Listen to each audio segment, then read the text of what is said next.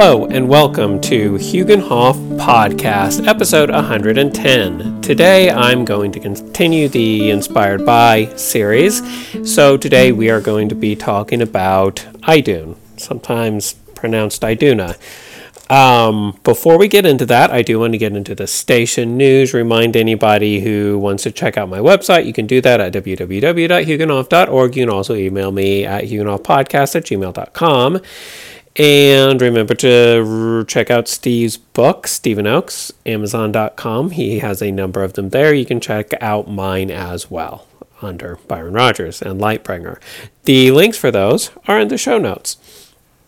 So, with all that out of the way, let's go ahead and jump into the topic at hand. Excuse me. I'm just going to go over who Idun is really quickly and then talk about some of the things that I think are interesting about her. And I will be quickly going over the main story that we have. We don't have a whole lot of Iduna stories. Um, a lot of times I say Iduna. I think Idun is a more common, but both are correct. They're just like the Englishized, in, in, anglicized version, and then like the non anglicized version. Anyway, um, she is Bragi's wife, so we know that. Uh, she's the goddess that tends to the apples, and the apples keep all of the gods young. I'm going to come back to that, but we know that. Um, she probably uh, she definitely has a lot to do with youth she probably has a lot to do with fertility as well um, and i think she has a little bit to do with uh, a little bit to do with poetry because bragi has so much to do with poetry but mostly like youth and fertility are probably the biggest ones oh there's just something that i thought of that came up a long time ago I'm going to try to remember how it goes. I, I like Idun and Bragi because they are a pair, as in they're married, but they also complement each other really nicely because if you think about what Bragi does for our ancestors with poetry and song, it's like keeping them alive, keeping the memory of the ancestors and the gods alive through poetry. Um, and if you look at Idun, what she does is she actually keeps the gods, particularly alive through apples. So I think I said Iduna gathers the apples, and when the gods eat the apples, it keeps them young. They would get old and die if it wasn't for the apples. So she keeps the apples. So if you look at something like the Poetic Eddas, which is a poetic, which is a poem, um, Bragi is the god that's in charge of, in charge of quote unquote that. So you see that poetry Bragi's domain keeps the memory of the gods alive, so we know who the gods are and why they're important through things like the Poetic Eddas, and it, it keeps them alive in our minds. And then Idun is the flip side, where she actually physically again, quote unquote, I know gods aren't physical, but she actually keeps them alive by giving them the apples that keep them young. So I think that it's interesting that you have this pair where on one side, poetry can keep the idea of the gods alive and the memory of the gods alive in, in our minds. And then the apples are a different way of keeping the gods alive. Um, more directly or more physically. Again, gods aren't physical, but uh, still the same idea. So I think that's interesting.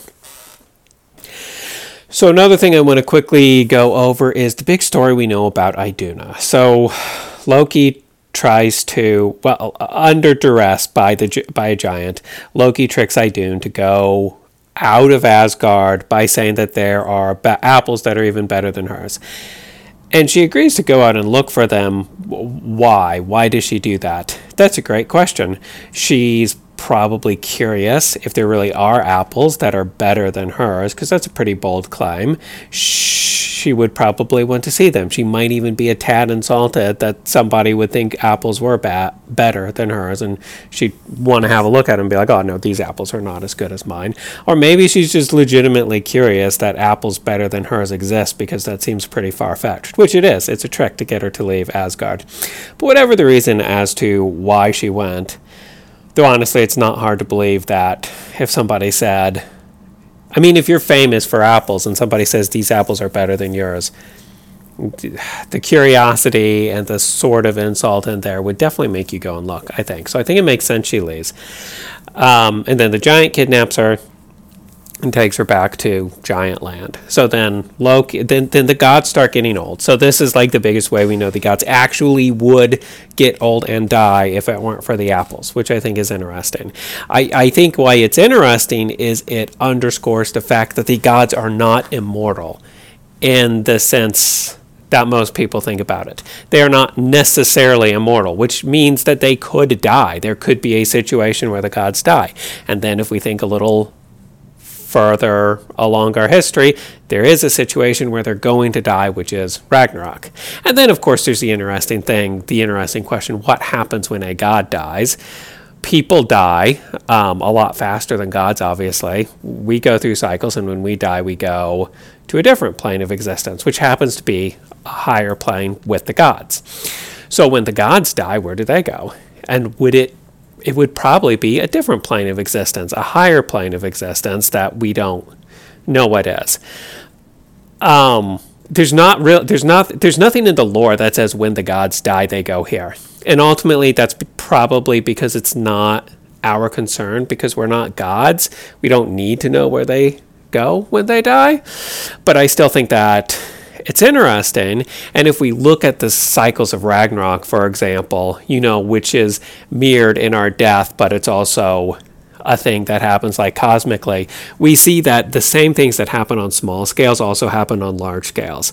So if you think about cycles, there's a day night cycle. A little bigger, there's a year there's a moon cycle a little bigger there's a yearly cycle a little bigger there's the ragnarok of the world cycle so these things exist on smaller and smaller and smaller, and also bigger and bigger and bigger scales.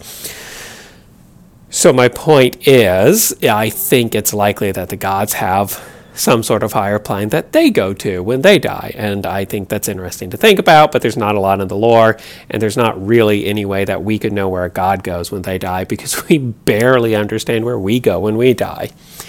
Anyway, back on point.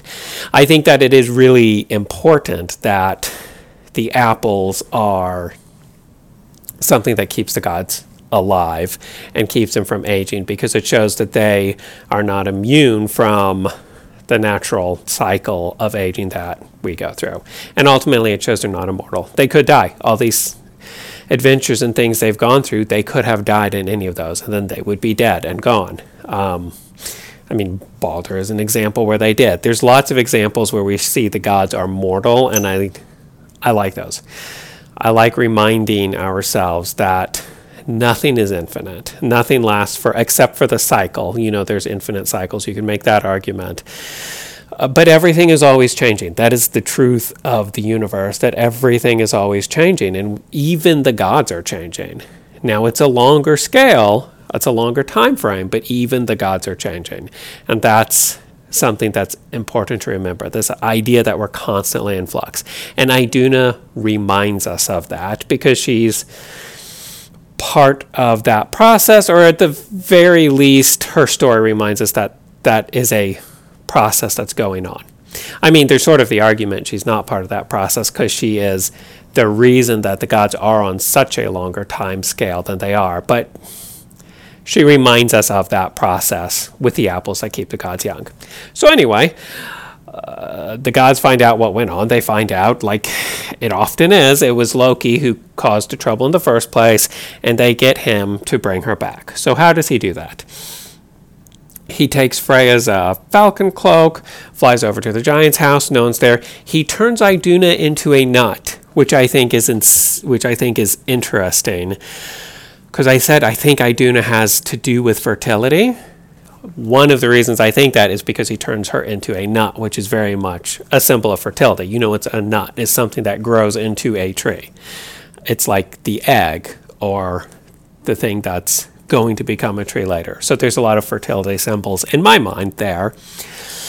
And then he flies her back as, as fast as he can, uh, but the giant sees him, so the giant starts chasing him, and the gods build a bonfire, and as soon as Loki and Idun are in, they light the fire, and it burns the giant and then he dies. Now, there's another interesting thing about the giant being burned there, because again, we were talking about cycles. You sort of have a rebirth cycle there too, the which corresponds with like in Ragnarok. Remember, the earth is burned, so burns the world, and then it comes back from the ashes. Well, there's another like there's sort of a calling back to that. There is the giant is burned, and so that's sort of the burning of the world, if you will. And then Idun comes back, letting the gods be young again, and she comes back as a nut, which the world would come back as something reborn and fresh and new, and then she you know becomes herself as the world did. So I think there might be some connections there, pulling that into the bigger cycle that's going on. So anyway, I think that is all kind of interesting. I really like a lot of the uh, symbolism in that story, and I don't think I understand it like entirely and perfectly. I want I just want to say these so everybody else can go out there and kind of see what you think when you read the story. It's a relatively short story. Believe it's in the Poetic Eddas. Anyway, so that is Idun in a nutshell. see what I did there. Um, yeah, so she's a goddess that I really like because she has so much to do with youth and keeping the gods alive, which I think is obviously an important thing.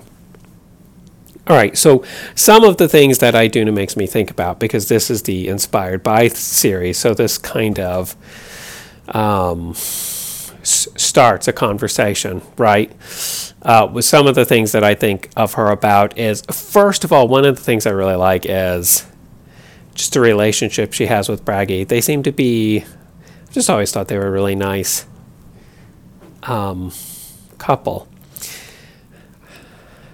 I don't know. I don't. I don't. I just think that they they are both really approachable, friendly, if you will, gods. Um, and it's nice. I just think that they make a really good natural pair. So that's one of the things that I that I like about them. I suppose they've got a good.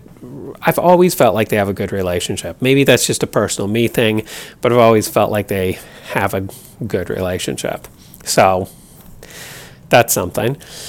Uh, the other thing is just the the idea of of youth is interesting. It's also interesting because Iduna is such a goddess of of of youth with the apples, but again, Bragi is often depicted as having a really long beard, and then a, a lot of the images, paintings, and stuff like that of him, he seems rather older, you know, and, and I think that's interesting too. There's a lot of differences isn't quite the word with Bragi and Oda or with Bragi and Idun. It's not differences so much as it's complements. There's a lot of complements, like she is younger and he's older, and both of those are important. Now that's more of an actual difference, but maybe some of the other ones would be the idea of poetry versus actual youthfulness, and how both of them are kind of in charge of keeping the gods alive through different ways, through the apples or through uh, poetry. But yeah, another thing I do it just makes me think of is is just youthfulness in general and how that's something that can be important. And it also sort of gets me thinking about the future because the gods there's the Ragnarok cycle, but for the here and now, how the gods propagate forward or move forward, continue to exist, is by eating the apples, which Iduna provides. Humans, us, we're not the same way. As I'm, I'm getting older, I don't have apples to eat to keep me young. So I propagate or keep going forward through other means like my children. That's the most exa- obvious example. And the kids just went back to school today. This is their first day back at school. So, uh, first of all, that's exciting. Um, but it also reminds me like I'm getting older and I'm going to die soon. Not soon, not soon. Well, hopefully not soon. Um, but as I'm I'm getting older and I'm getting them ready to sort of replace me in society because you know you want to. I mean, you obviously want to be a good person because people want to be good people. No one's evil on purpose. They're just mistaken in what they think is good. Uh, so I am now in the process where I'm trying to like teach my kids the difference between right and wrong and what's important and what's not important so that they can sort of replace me in the world. And and I like that. There's this never-ending cycle where you are first young and then your parents raise you and teach you to be good people, hopefully. And then you have your kids and teach them to be good people, and then you get old, and then you die. But by the time you die, then your kids are grown, and they sort of take your place and and carry on for you. So I've always liked that um, idea, and I, I, think it's something. I, I know I've talked about this before, but I think it's something that's very easy to forget, especially in this society where it's very easy to be. I don't think self centered is quite the right word. But uh, self-centric maybe because I don't want to get the I I don't want to say that I think most people are self-centered because that sounds more negative than I want it to. It's not like people are only thinking about themselves, but people are usually thinking about what they I, th- I think it's easy for people to think about what they should be doing in the world and what their goals are and what their plans are. Because, I mean, when you're younger, that is absolutely what you should be thinking about. But by the time that you have grown a bit and you have kids, then you start thinking about like what their goals in life are going to be. And it sort of shifts away from what's important to you and shifts towards what's important to your kids. Um, so yeah, and I'm getting closer to there. But you know, even if you're young, it I, I do think that it's still important to remember that you know for millions of years before you were born and for millions of years after you die, there are people who have hopes and dreams and goals. And it's not uh, like time does not exist in just your lifetime. There's there's other people that have been through other things, and all of their hopes and dreams and goals are important too. And where I think this can be really positive is that you can see that you are part of something bigger. I talked, we talked about this back in philosophy class a bit, but the idea that a person cannot be immortal, like we are by our nature mortal, we will die and we will disappear. Incidentally, I don't believe that, but just presenting an argument. Um, but we we want to be immortal and there's lots of different ways that we try to become immortal by sometimes we try to make something that will last forever.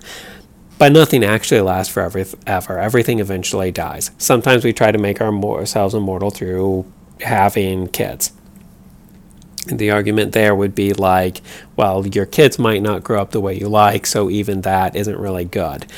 But if you can see and convince yourself that there is an infinitely large cycle going on of the like life, death, rebirth, or however you see that, there's this like infinite cycle of humanity. Human humanity it was always around, and you realize that you are part of that. Then, in a sense, you reach immortality that way by being part of the human condition, and by being human and being part of society, because society is forever. Now, society is not actually forever. Maybe the creative process is forever. I don't remember. It's been a long time. But what I do think is useful is you can very much like on the small scale th- think that what you're doing is not really that important or what you're doing is only going to last for 100 years. Because that's true what you personally as a person do is only going to last for 100 years or so. You are part of something larger. First of all you're part of the human species which has a very large history and hopefully a big future humanity has done a lot. If you look at where our ancestors started with stone tools, and you look at us now when we're sending rocket ships to Mars, I mean, we have made a lot of progress. And you, since you are a human, you are part of that bigger cycle. And that can be encouraging and make you feel good. And then I think there's also even bigger cycles the life, death, rebirth cycle on a I think it's a cycle that we are part of. You know, everyone I'm talking to has been born. In all likelihood, you will die. And that is part of that life, death, rebirth cycle. And then if you look at it bigger, again, you have like the Ragnarok thing where the world is created and then the world will be destroyed, but then it will be reborn. That cycle is infinite. Now, every loop is different. We have different gods, like Odin is the leader. Uh, Odin's one of the big gods now, and the next time around, it's going to be Balder instead, and Odin will be somewhere else. You know, not part of this world tree any longer. So things change, yes, but the world, you know, in in the Voluspa, we read that the world is born, the world will live, the world will die, and then the world will be reborn. And it is implied that after that, the world will live and it will die again and it will be reborn again. And that is an infinite cycle. That just the world, the universe, all of reality will be reborn over and over again. Now, if you look at it very scientifically, you might not agree with that because we'll eventually have the heat death of the universe. But are there well not multiple universes? That's not actually a question that we have an answer to. But I think that many people believe, and I'm probably in this camp, that in some way there is going to be a life, death, birth cycle forever. And that is an infinite cycle that has always gone on and always will go on. And if you realize that as a person who is born and will die, you are part of that cycle, then in that sense, you do become immor- immortal, or you are part of something immortal and thus have some measure of immortality yourself, which I which I think is interesting. And I don't really know how I got on this tangent from Idun. Uh, that was that was a strange journey I took, but I do think that it's inter- I do think that it's interesting. Um, maybe because oh yeah, because kids and kids are the future. I was talking about how we p- like put ourselves forward into the future with chil- children. That's right. Anyway, I think I'm going to go ahead and stop it there because. I don't want to get too rambly. Those are the big things that I wanted to say. So I'm going to go ahead and wrap up now. Um, I really think that Idun is an interesting god. She's the wife of Bragi. She's the goddess of the golden apples that keep all of the gods young. So, really, if you think about it, her job is the most important job of all of the gods because without her, the gods would grow old and feeble and die. Um, so it's only through her apples that they are able to stay young, which I think is a super important job and an interesting one. Kind of thinking about the different ways that we can continue on in the world and how the gods continue versus us continue. But also remembering that it's just a prolonging of the cycle. Um, the gods will die eventually, just like everyone and everything will die eventually. But it's okay because then they, law as well as everything else, is reborn later. So I would definitely suggest everybody read about Idun because she's a really interesting goddess, and I'm sure you'll come up with uh, your own thoughts about her.